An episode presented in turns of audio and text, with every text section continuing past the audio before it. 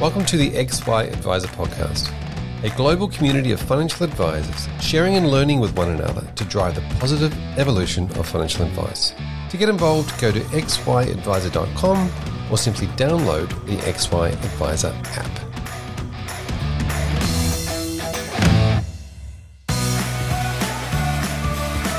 This series is brought to you by SuperGuardian, a specialist self managed super fund administrator known for their client centric approach to their full service solution.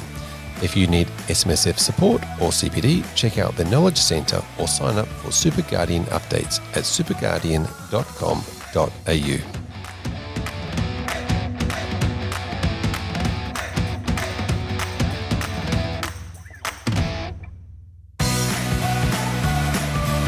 Welcome back to the XY Adviser podcast. I'm Fraser Jack, and we are continuing with our self managed super fund series. And today I'm joined by Allister Sutherland. G'day, Allister.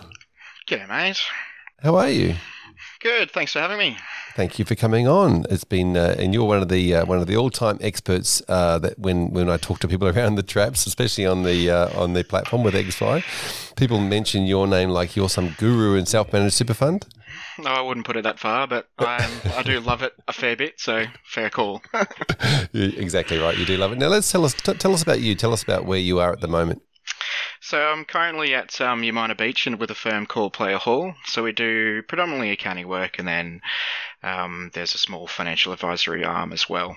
Fantastic, and you are the financial advisor arm of that firm. Quite a la- quite a large firm, though, isn't it? Yeah, there's currently two partners. One of them will be exiting at the end of this financial year, but um, then there's two other accounting staff, two, one bookkeeper, one full time, well, one part time bookkeeper, and then an admin staff, and then um, Kate, who's our financial assistant. And yeah, we're currently looking for more staff, which is the fun and games of the accounting world at the moment. But um, yeah, that's us. It seems to be the fun and games of not just the accounting world, but a lot of financial planners are also in that same position at the moment where people are, everyone I speak, speak to seems to be looking for staff. Yeah, it's probably not surprising, really. I think COVID has done something quite spectacular in the sense of it's allowed more people to work from home, and employers realize that uh, people can actually work from home effectively. And it just means that you can work three hours outside of Sydney, for example, and get Sydney prices. Um, so not many people are wanting to move or Yeah. change from that. So Fair enough. Fair enough. Now tell us about your story. How did you get into uh, into the profession? So my family s- star uh, has well still has a public practice, but um, basically my dad uh, got the shits with me one year when I was at school, just lying around in bed, and dragged me out of my bed and said, "Right, you're coming in to work for me today," and um, yeah, that's basically the start of it. So Good on yeah. you, Dad. Good on you. Way to yeah, go. that's it. Oh, what a start! So yeah, that was that was my basically entry into the accounting world. So your dad's an accountant with a practice and, and just said, no, you're coming in, sit there. Here's Pretty- a calculator. Pretty Fill in these yeah. forms. Yeah. Here's some here's here's a depreciation schedule you need to fill out by hand. So um yeah, thanks Dad. But but but to be fair, you do actually love it, right? yeah, after after I got over myself and a few years went by and I finished high school and stuff, then I wandered around for a year. Yeah, I fell I fell in love with it, really. About three months in or something, I was just like, yep, this is it. And so you obviously don't still work for your dad. You've moved around a bit. No, that's correct. Yes, I moved moved from there into a firm in Surry Hills, which was absolutely fascinating. Um, I dealt with um, all of the guys in the entertainment industry, actors, producers, editors, VFX artists, everything. It's awesome. Um, and then from there, moved into Castlereagh Street in, Sur- in Sydney, and that was high net wealth individuals, um, which was really interesting to see what goes on there. And then uh, finally traipsed myself up to Gosford because um, we decided to start a family, and my wife's from up here in Gosford, so hence managed to land a job up here, and then from there moved into Umina Beach at Player Hall. Fantastic and a beautiful, beautiful spot of the world. That's it. And uh, okay, so you've, uh, you've you've been mostly in New South Wales and Sydney, and um, and working a lot of accounting firms. Tell me about how you you know where did this uh, love for self managed funds come into? probably first kicked off when I first started. Really, is we we had um, I got chucked into the deep end essentially, uh, and was sitting in front of clients three times my age at the time, and I just, just for some reason, picked up on the absolute joy of dealing with self-managed funds and the sheer accounting bliss of them because all the records are there. It's like it's just handed to you on a nice little silver platter. And yes, there's you know complex compliance stuff too, but um, yeah, that's just what I've really enjoyed most about them. I, I love the way you say the sheer accounting bliss. I'm I'm sorry, it just makes me it makes me laugh. no, that's it. Uh, the fact that you uh, the fact that you love them so much. And um, all right, so look, let's talk about uh, some of the work that you're doing uh, now with regards to self-managed super funds. Are you specialising in a sp- uh, specific area of SMSFs? I would say, yeah, business real property acquisitions would be where I'd I find the most most joy, and even even um, utilizing small business CGT concessions to shovel as much money as reasonably possible into the environment. Fair, fair enough. And so, so you get a lot of people coming to you with the idea of wanting to purchase uh, real property. I wouldn't say a lot, but yeah, the clients that have, the existing clients that have approached me, usually come and say, "Right, we're fed up dealing with landlords. We kind of want to do our own thing." Um, it's a usual story even with normal renters, like you just fed up, you want to own your own house, so fair enough. And then it's just broaching, seeing how we can get them essentially what they want. Yep, fair enough. So let's let's start. Let's go through that process then. Let's go through that process that you would you'd talk to somebody if they you know maybe before beforehand uh, you know the, working all the way through the process. Let's start with sort of um, that pre-engagement space. Yeah, so that is really notice. So all clients that have really had whisperings of, yeah, I'm thinking I want to do a SMSF with, and I probably want to buy some property in there, or just an SMSF in general. It's just enough notice, really, because you can't. We've had it in the past where client client's done something and the next day said, "Oh, I just bought this property. Uh, I want it in my SMSF," and then we as accountants are just there shitting ourselves because of the sheer volume of stuff that needs to happen for this to actually work. So just saying to clients, like, if before you even think about executing any documents, like, just just give me some heads up, guys. Yeah, that's a really interesting. And because you're absolutely right. Somebody finds the property, falls in love with it, and all of a sudden it's an immediate need. yeah, that's it. And which you can kind of understand, right? If you're driving past, you see a business real property, and like, yep, that's it. I want that. And if the for sale sign's up or it's got auction on it, like you, you get it, right? So it's just trying to set the client's expectations that it's just not going to happen immediately. Yep. So for somebody that you see that might be in that space, do you sort of drag them aside and say, right, if you if you're going to do this thing, we need to we need a preparation time? Yeah, that's correct. I mean, the minimum preparation time is roughly 28 days, really, which is mainly off the back of the ATO, because um, they they are seriously looking into all A- ABN applications for SMSFs. So if something smells funny to them or they just want to take their 28 days, uh, you can't do anything until you have that magical little ABN. Okay, so that's a really interesting tip. The very first thing you need to know is mm.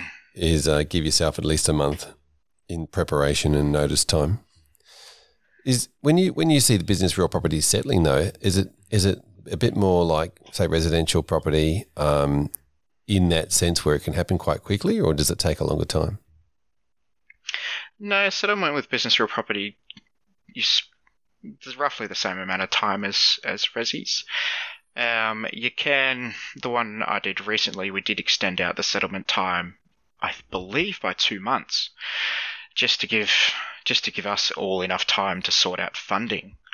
Um, so that'd be certainly another recommendation is if you can extend out settlement, do so. Yeah, because it's not just obviously the setting up of the fund; it's the setting up of the funding that's, that uh, can take a long time, especially in this environment. Mm, that's it. So talk us through that process. Then uh, the, the the first part is around making sure you've got time. What's the next part? It's really in engagement with all parties, really. So it's we're not really talking about the advice document process now. It's getting all your contacts kind of lined up, who you need to speak to, and then the rough and kind of who does what, and then at what time and when things need to act- be actioned. So communication with all these parties is absolutely critical. So Especially do you in the take startup on stage. Sorry. do you do you take on that role of the the um, the organizer or the project manager, I guess, of that? Yeah, I do see myself like that. Just because there's, from the client's perspective, one centralized person that they're really dealing with. So if the advisor takes on this role, then we know that everything is going to work reasonably seamlessly. And the client's only dealing with one, you know, two people, really at most, through all of this with majority of their questions. Yeah, it's not exactly. It's not like they do it every day. So it's it's generally they're walking into a uh, an unknown space. Yeah, that's correct. And then it's just every all the other well, fun compliance stuff that they're not particularly aware of. That you know, as advisors and and for and in the accounting world, it's just yeah, it's a bit, bit mind-boggling. So do you do you have a process in place that sort of steps them through what's what's coming or what's expected in in regards to all of that documentation, all that compliance, all these moving different different moving parts that have to take place? Yeah, well, I do that in, in the engagement process. It's, you know, yeah, all right, you, you want to move forward with this. Here are the things that we need to do before you even think about, you know, speaking to a broker, speaking to an estate agent, um, just to, again, set expectations and set reasonable timelines as well. Yeah, is that a is that a checklist that you have or? not a formalized checklist. Like all good accountants and advisors, we hide things in our heads. Um, Yep. So over the over time, it's just materialized. So it's just an automatic function for me. Um, but yeah, eventually, I'd like to see this kind of a bit more formalized because then, because then at the end of the day, uh, I need to train staff to do my job, and they need to know about this stuff. So Yeah, and every little every little uh, piece of the jigsaw puzzle that has to be put in place at exactly the right time. yeah, that's it. And so, talk to me about setting them all up because obviously there's a lot of um, headaches. I just I just think about it and it just goes. It all seems like it's in the too hard basket. Well, it is, I suppose, yeah. But if you take the if you take the approach of what I like to take is just it's a challenge, but it's a massive opportunity. So it's just um, pushing that forward, and I suppose the setup process is getting the client engaged too. So what I did to my recent clients was I made them take the SMSF Trustee Education course, just straight off the bat, even before all this stuff started, to make sure they understood what was really going on because at the end of the day, they're the ones at most risk, followed by the advisor, then followed by the accountant and solicitor. Yeah, and so that's the ATO course. Uh, yeah, it's run by a couple other third parties, but essentially, yes, that's correct. Um, so And, well worth. And and you recommend that uh, anybody that's setting up a fund should be doing that course, or any advisor advising on a fund should be putting their clients through it. Yeah, I believe so, really, because the experience has told me over the years that clients see it as a shiny little, shiny little bell, and they kind of set and forget it without realizing that they're actually required to put a bit of time, effort, and energy into this because it's they've got a fiduciary duty, Yeah, albeit so to would be- themselves, but be, yeah, exactly. But, but it'd be an interesting thing if you if you mentioned that and they went, oh no, no, like I don't have time for that, or that's that's pretty telling sign, isn't it, that they might not uh, want to do all the other stuff that's required. Yeah, that's correct. And the ATO, and if you ever put that in writing to the ATO, they'll immediately knock the ABN application back. So it's just ensuring that, you know, you probably never reasonably put that in writing to the ATO anyway. But it is a telling sign if they're not particularly interested in setting it up. Even just saying that to the client, if the ATO found out that you didn't want to do it, they would uh, they wouldn't let you have it. Yeah, that's it. I mean, we had a recent ABN application uh, knocked back um, because the it was a solicitor. Um, she had a lot of stuff going on, and her husband was going through um, um, pretty serious cancer stuff. And the ATO deemed her to be not a competent trustee for the sheer fact of there, there was just no time to really effectively manage the the SMSF's affairs. So a bit of a gut wrenching thing for her because there was other stuff happening, of course. But it's Yeah, that just would have been, uh, really that- important. That would have been a really interesting conversation. It certainly was. I would have loved to have been a fly on the wall for that one. Wow, yeah, yeah. I don't think anybody likes to be told that they're not deemed as uh, competent, No. especially especially when you're in a in a professional seat and you're uh, yeah, that's correct. you pride yourself on being competent. Yep. Um, so talk us through this process because I I know there's a lot of moving parts to it, and I also know it can be extremely frustrating and uh, inefficient. Um, talk us through this process and where you think it can sort of um, maybe get better, or where or, you know where where are the parts that really bottleneck. The the well, the process really is ensuring all the uh, entities are set up in the correct order. That the solicitor and the accountant and you as the advisor are essentially communicating probably more than average. Really, um, I did spend a fair amount of time on the on the phone to the solicitor pre setup, post setup, and then even after execution of all documents. Was a couple of hours on the phone, um, and it's well worth it really at the end of the day. And even, I suppose, even engaging an auditor too, if you have an uh, friend, um, uh, an auditor in your little circle, it's to make sure that, in my particular case, um, that the business acquisition plus the construction of the internal premises still meets all the, well, still meets the sole purpose test and doesn't cross over any other, you know, funny, funny SIS laws and stuff. So just pre-setup is quite critical. It's interesting that the uh, when, whenever you hear the word auditor, you're thinking about uh, a past tense, right? It comes in after Yeah, they that's come in afterwards and they do stuff. Mm. So you know that that pre that actively getting auditors involved before stuff is set up is uh, is an interesting point. It just makes you aware because as the as your advisor, as the uh, sorry the advisor, you know you've got a lot of stuff going on in your head and you can't reasonably across all things. So I mean, look, you probably hopefully understand the basic concept of SMSFs, but it's just useful to have that you know backup of yeah I can go to this guy who knows his stuff, he's done this before. What are the things I need to be aware of? And then right, done, off we go.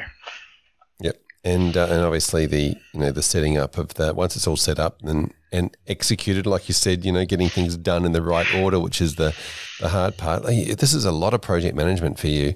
I'm feeling. Um, what's what's after that? So once it's sort of set up and then purchased, is how, how long does this take, and, and and how long does your process take? If you mentioned the 28 days to start with, but Yeah, so uh, just as a timeline perspective, I suppose we set up for this particular client, um, we set up the SMSF entities on the 9th of September 2020. Did the ABN application essentially that day. Um, I didn't get it immediately. Uh, I was shitting my pants. um, and then then the process could really start. Then the the LRBA documentation and bare trust deed and trustee company was set up the day after because that's quite timeline specific. And then contracts were essentially exchanged and settlement was set for the 9th of December. And then in that time, we're hurriedly rolling over f- existing funds, then speaking to the broker to make to do all pre-assessment stuff, and then finally get their act together and um, essentially approve funding, which did take a lot longer than expected. So that was a big dealing with brokers was a was a bit painful because they Yeah, weren't because really they- in my they're not even the person that makes the decision, right? Because they're they're dealing with somebody else. They're dealing with a bank or a lender, and Yeah, that's correct, and i it's slightly worse for the fact of the big four banks aren't in the LRBA lending space, which kind of makes no sense. But anyway, so we're dealing with second tier, third tier um, organisations, and this one, the funding we got was through St George, but it's funded by Perpetual. How that massive circle of debt Hmm. works, Yep. which is a totally other conversation. Um, Yep. But um, just the sheer amount of time and communication that was, I suppose, almost wasted with the broker um, was quite frustrating. So yeah, I'd certainly that was a mistake I had was not engaging the broker probably sooner. and getting all the information to them faster. Yeah, so it's, it's uh, a it, lesson learned in that. it can be a tricky thing. But uh, from the client's point of view, obviously, getting this in place, uh, I just want to run through the timeline again. It's it's a 28 odd days at the beginning to get the, the fund set up. You've got to roll everything in. You've got to get your contracts through. You've got to sort out your finance. Uh, then you also, I guess, at the end of this, once the property's been purchased, it doesn't stop there, right? That's correct. So after that, then there's more documents that need to be dealt with and make sure everything's signed and ready to go. And then the, in particularly in New South Wales, the Bare Trust must be stamped within three months of execution of um, uh, three months of settlement. So if that's missed, then you don't have a legal trust deed, and um, yeah, you can sort it out. Don't get me wrong; it's just penalties and stuff from ASIC, uh, which are not something the client really needs to deal with. And then I suppose further on is making sure the accountant's got everything that they need um, to sort out the back end accounting work. And then the ongoing advice conversation really is like, yes, you've just got this big lumpy asset. What do you do now? Yeah. Yeah, and then and you got to mold that back in with the rest of their financial strategies. So, t- Yep. tell me about the um, the different types of business real properties you see being purchased by p- people and their funds. Well, what would you mean? What would you mean for that? Because it's as in Because it sort of, it feels to me like it needs to be a you know a particular size or a particular. Can it be just a small office or is it is it generally specialist um, showrooms or specialist um, factories? Yeah, in the firm that I'm with at the moment, there are a few that are mainly designed for um, manufacturing and warehousing. And then in the past, a few years ago, then there's more retail shopfront space um, for businesses. And the one particular, the one recent client was a sound studio. So it can be Oh, and then if you then I suppose solicitors as well, their chambers. I've seen their chambers inside SMSFs, and then I suppose office spaces as well. I suppose it just comes down to whatever the client's industry is and what do they actually need. Mm. Tell me about the sound studio. That's interesting. yeah, that's it. So he's a sound sound designer and engineer, and does um, some pretty cool stuff, and works for some pretty interesting clients in the film and TV commercial space. So yeah, he's he got kicked out of his uh, old studio he was leasing. So um, and to set up a to set up a sound studio properly for full on, you know, not podcasty stuff, proper sound recording for films and TV commercials. It's around anywhere from a hundred thousand to about plus basically, depending on how many studios you want in there. So um, this guy is spending pretty sure upwards of two hundred and fifty thousand on these on two studios in this one um, business premises.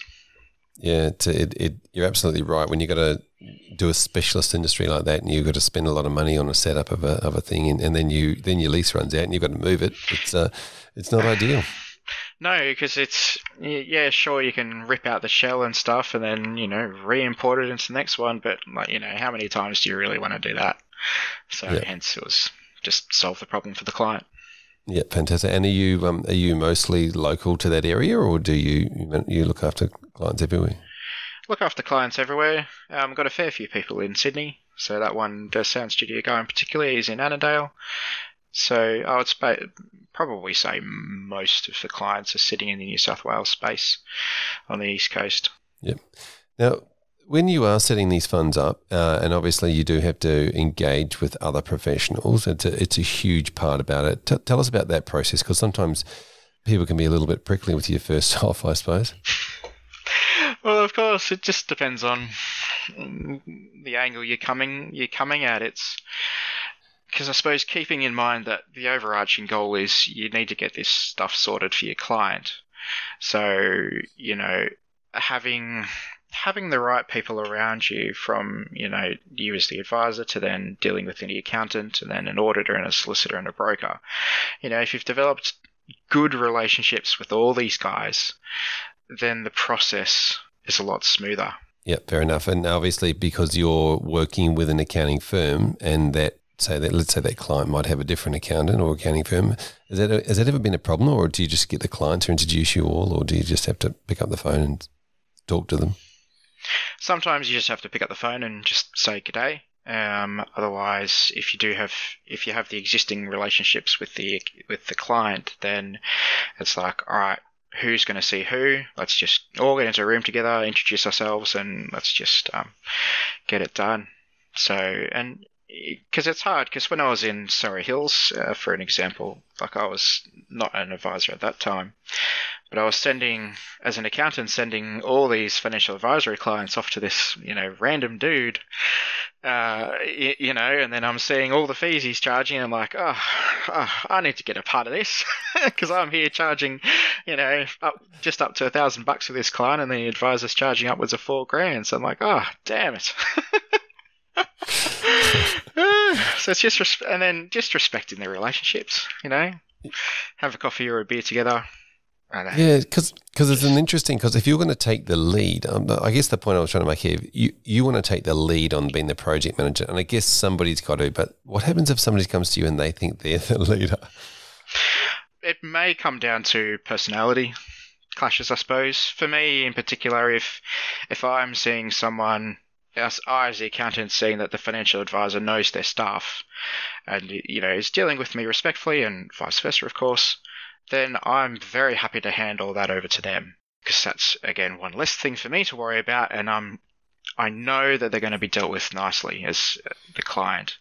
So more than happy for that to happen. Again, if that doesn't work, then it's try to come to some form of compromise with the client, really, and get the client just a little bit more involved. Yeah. So, do you act as the advisor and the accountant in many cases? In certain certain circumstances, yeah, that's correct. Um, just because of how it, I suppose the client gets the best of both worlds from me. Yep. And in, in some circumstances, you'll act as one, but not both. Yeah, that's correct. Because it just makes it's either there's already an existing relationship, so I'm never going to step on any toes, and it sometimes just makes sense that the role is split Yep, yep, fair enough, fair enough. And um, and with the communication, t- tell us about how you do that. Is that just is that just constant emails and phone calls, or do you have a particular system in place where you can message people? It would mainly revolve around emails and phone calls.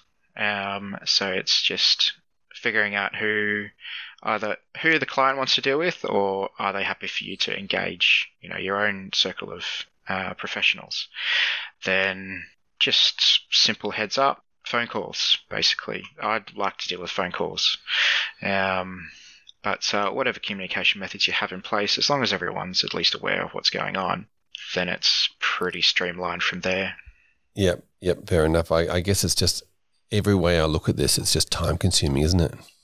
Yeah, that's yeah, that is correct. There is a lot of time that goes into this, and you know, it's your fir- it's your essentially sweat equity that you're putting into the client relationship. So why why not try to make a really good effort for this? Because the business real property investment for the client, it's not like mm, shares and managed funds and stuff that you trade on the market on either a daily, weekly, or monthly or annual basis. This is something that's in place for 30 years. So, you know, making sure that all the relationships are set up nicely at the start. And yeah, sure, it's hard work, but wouldn't have it any other way. Because then, then the client loves you, all the other professional advisors love you as well, and then you're usually rewarded. Yep. You're rewarded with a long term relationship. Talk to me about that 30 years. I mean, obviously, that, you know, after you, are purchasing property, there's a long term loan in place, all those sorts of things. Uh, talk to me about that and, and what you say to your clients in that space. If you know if they're not prepared to, to, to put this in place for 30 years, it's not worth it, or t- 10 years, or five years, or whatever it might be usually the premise for clients coming in and wanting business real properties because they they want this long term this long term solution for them because again they don't want to rent anymore and so they want to take a bit more responsibility and deal with their own yep. deal with their own property stuff and I suppose 30 years is used because I'm pretty. They may have changed the rules recently, but they've extended out debt on LRBAs in timeframes. So it's usually I think it was usually maxed out at 15.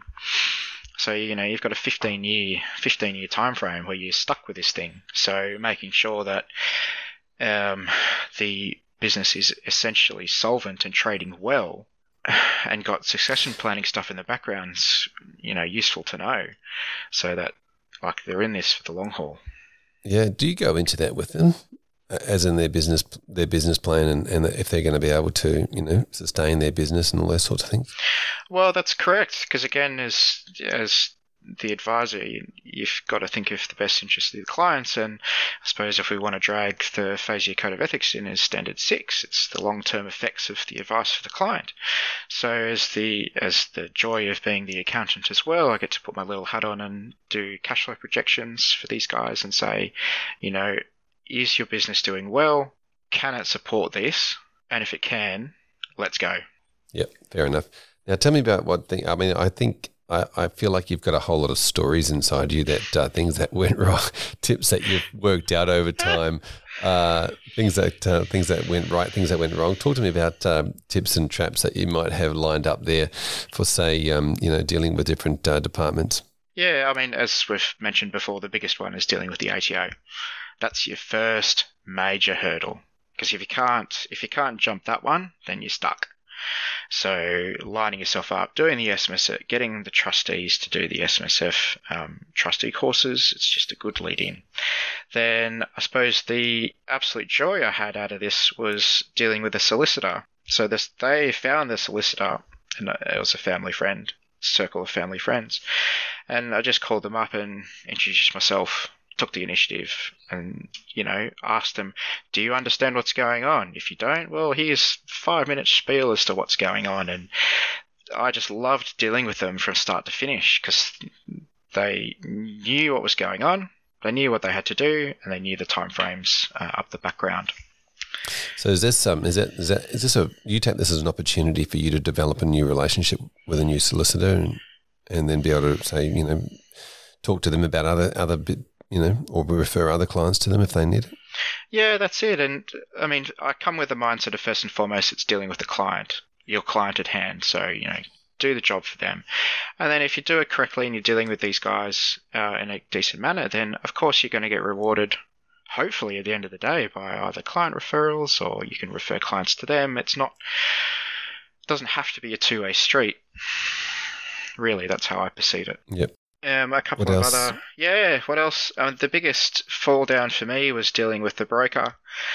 They weren't well, whether or not it was a communi- again fun communication stuff, whether it was a failure on my behalf or again a communication in how I was writing this, it's just LRBAs usually have minimum cash requirements or minimum holding requirements. So I initially framed my question, what are these minimum holding requirements? And it was never really it was brushed off and never really came back to me with an appropriate answer. Then when I'm finally looking at the loan documents, I'm seeing this uh, this fee called the lender protection fee, which is if you've never heard of it, it's like uh, lender's mortgage insurance. And I picked them up on it and said, "Why are you charging this fee? It shouldn't be there." Um, and then they explained, "Well, because you don't have less than a percentage requirements, this is why this fee is charged." And I said, "Well, I asked you about this a month ago, and now you're telling me about this. So um, that was quite frustrating and took a bit of time. So, do you think that um, when it comes to talking to your clients about finding the lender or finding the broker, that you really need to find somebody that's done this a few times before? That's correct. Yeah, ideally, everyone in, involved, all professionals involved, need to have had some level of experience in this. Um, and the brokers not to pick on them, they've just got a little bit of stuff to catch up on, I think, from an advice disclosure process, and especially fee disclosure process. So it's just ensuring that, you know, we all know what's going on and what are the what are the actual requirements from the lender's perspective because they again they only usually lend up to 75% or even less so it's and then what are the other fun fun conditions that they they want to impose? So it's finding out these up front can be slightly difficult because until the application's in front of a lender, they're usually not interested in looking at it. So so I guess you could say to your client, find a solicitor or we'll help you find one. But it's important that when you do interview your solicitor or interview your broker or interview or we find an auditor that we don't that it's somebody that's done several of these. Yeah, that's correct. It makes the whole process a lot smoother. I guess that's a really good, that's a really interesting tip for one of the first things probably that you need to say to to, to a uh, to to a, to the client that's looking to purchase a property? It's getting your professionals lined up at the start. Who you as the client, who you want to dealing with, who do you want to be dealing with, and then then you're doing your due diligence as the advisor and checking them out and just giving them a couple of quick phone calls. And, really. and, as you mentioned, a lot of the big banks aren't getting involved. What, are you seeing? Who, who are you seeing that's lending in this space? If it's if it's not big banks, um, there's usually second tier second tier organisations. So without going into any particular names, the funding, as I said before, the funding's um, usually done um, by Perpetual or other other large um, organisations such as them and Latitude, um, they they yeah that process is quite complicated onto how they raise yeah. raise funds to essentially to service debt. So yeah, which can be quite a bit of a challenge. Yep. And do you have any tips or, or, or traps around the um, the accountants or lawyers?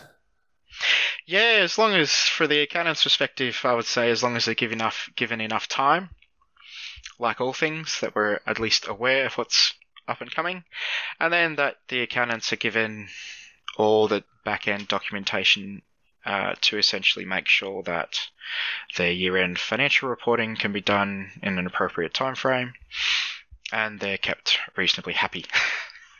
Yep. They've got all the yep. records, as I said, accounting yep. bliss. yeah, exactly right, canvas. And talk to me about the clients. What, uh, how do you see them? Uh, what, what, what tips or traps do you have for the clients that they need to be aware of?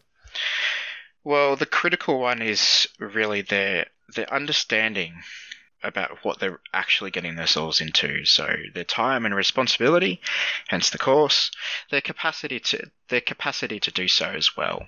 So are they are they going to be in this kind of thing for the for the long haul? And then uh, secondary to that is well the costs.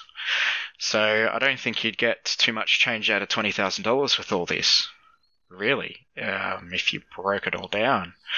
Um, so it's setting their expectations that yeah, this to get you what you want, this is a bit of a costly exercise but it's your investment over, you know, if you say $20,000 over hmm, 15 years, it's actually not that bad. Um, and then to make sure that they've got funding. So, as the example for my client recently, it's they had to they had they didn't quite have um, enough cash inside the fund, so they had to ensure that there was enough cash to essentially shovel into this thing um, to meet well the lender's requirements um, at the end of the day uh, to get this thing over the line, plus the construction stuff. Exactly. It's a it's an interesting concept when you all of a sudden you slap a, a twenty thousand dollar figure on there, saying, well, it's going to cost you know twenty to set it up. Uh, so, as you said, over a long term, it, it works out, but in the short term, it's going to be a um, it's going to be a, a hit to the fund.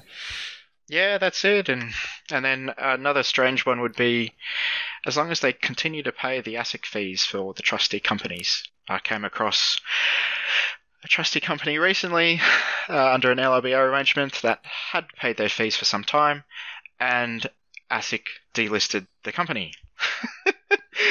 so uh, when you when I when we came across that after um, yes uh, in the shock and awe, it's like, well, nobody actually owns the state actually owns the property now. So, so we sorted it out and got it back online again. But um, yeah, it's, just making sure yeah, compliance I, I costs are paid. Yeah, exactly. I think that's uh, obviously like, that's what auditing sort of thing does as well, doesn't it? They pick up on all that stuff, but it's uh, it's once it's once it's done, it's done. It's about fixing it. You know, yeah, trying to be right. proactive and trying to be proactive in a lot of states, um, a lot of circumstances. Yeah, that's it. Fantastic. Now, uh, uh, tell us about technology throughout this process because I, I kind of feel like um, technology has improved some of this reporting stuff in a way, um, but then you know doesn't hasn't necessarily worked its way through the entire process. No, we're still dealing with we're still dealing with paper signatures, um, which again there's some ancient history involved with that.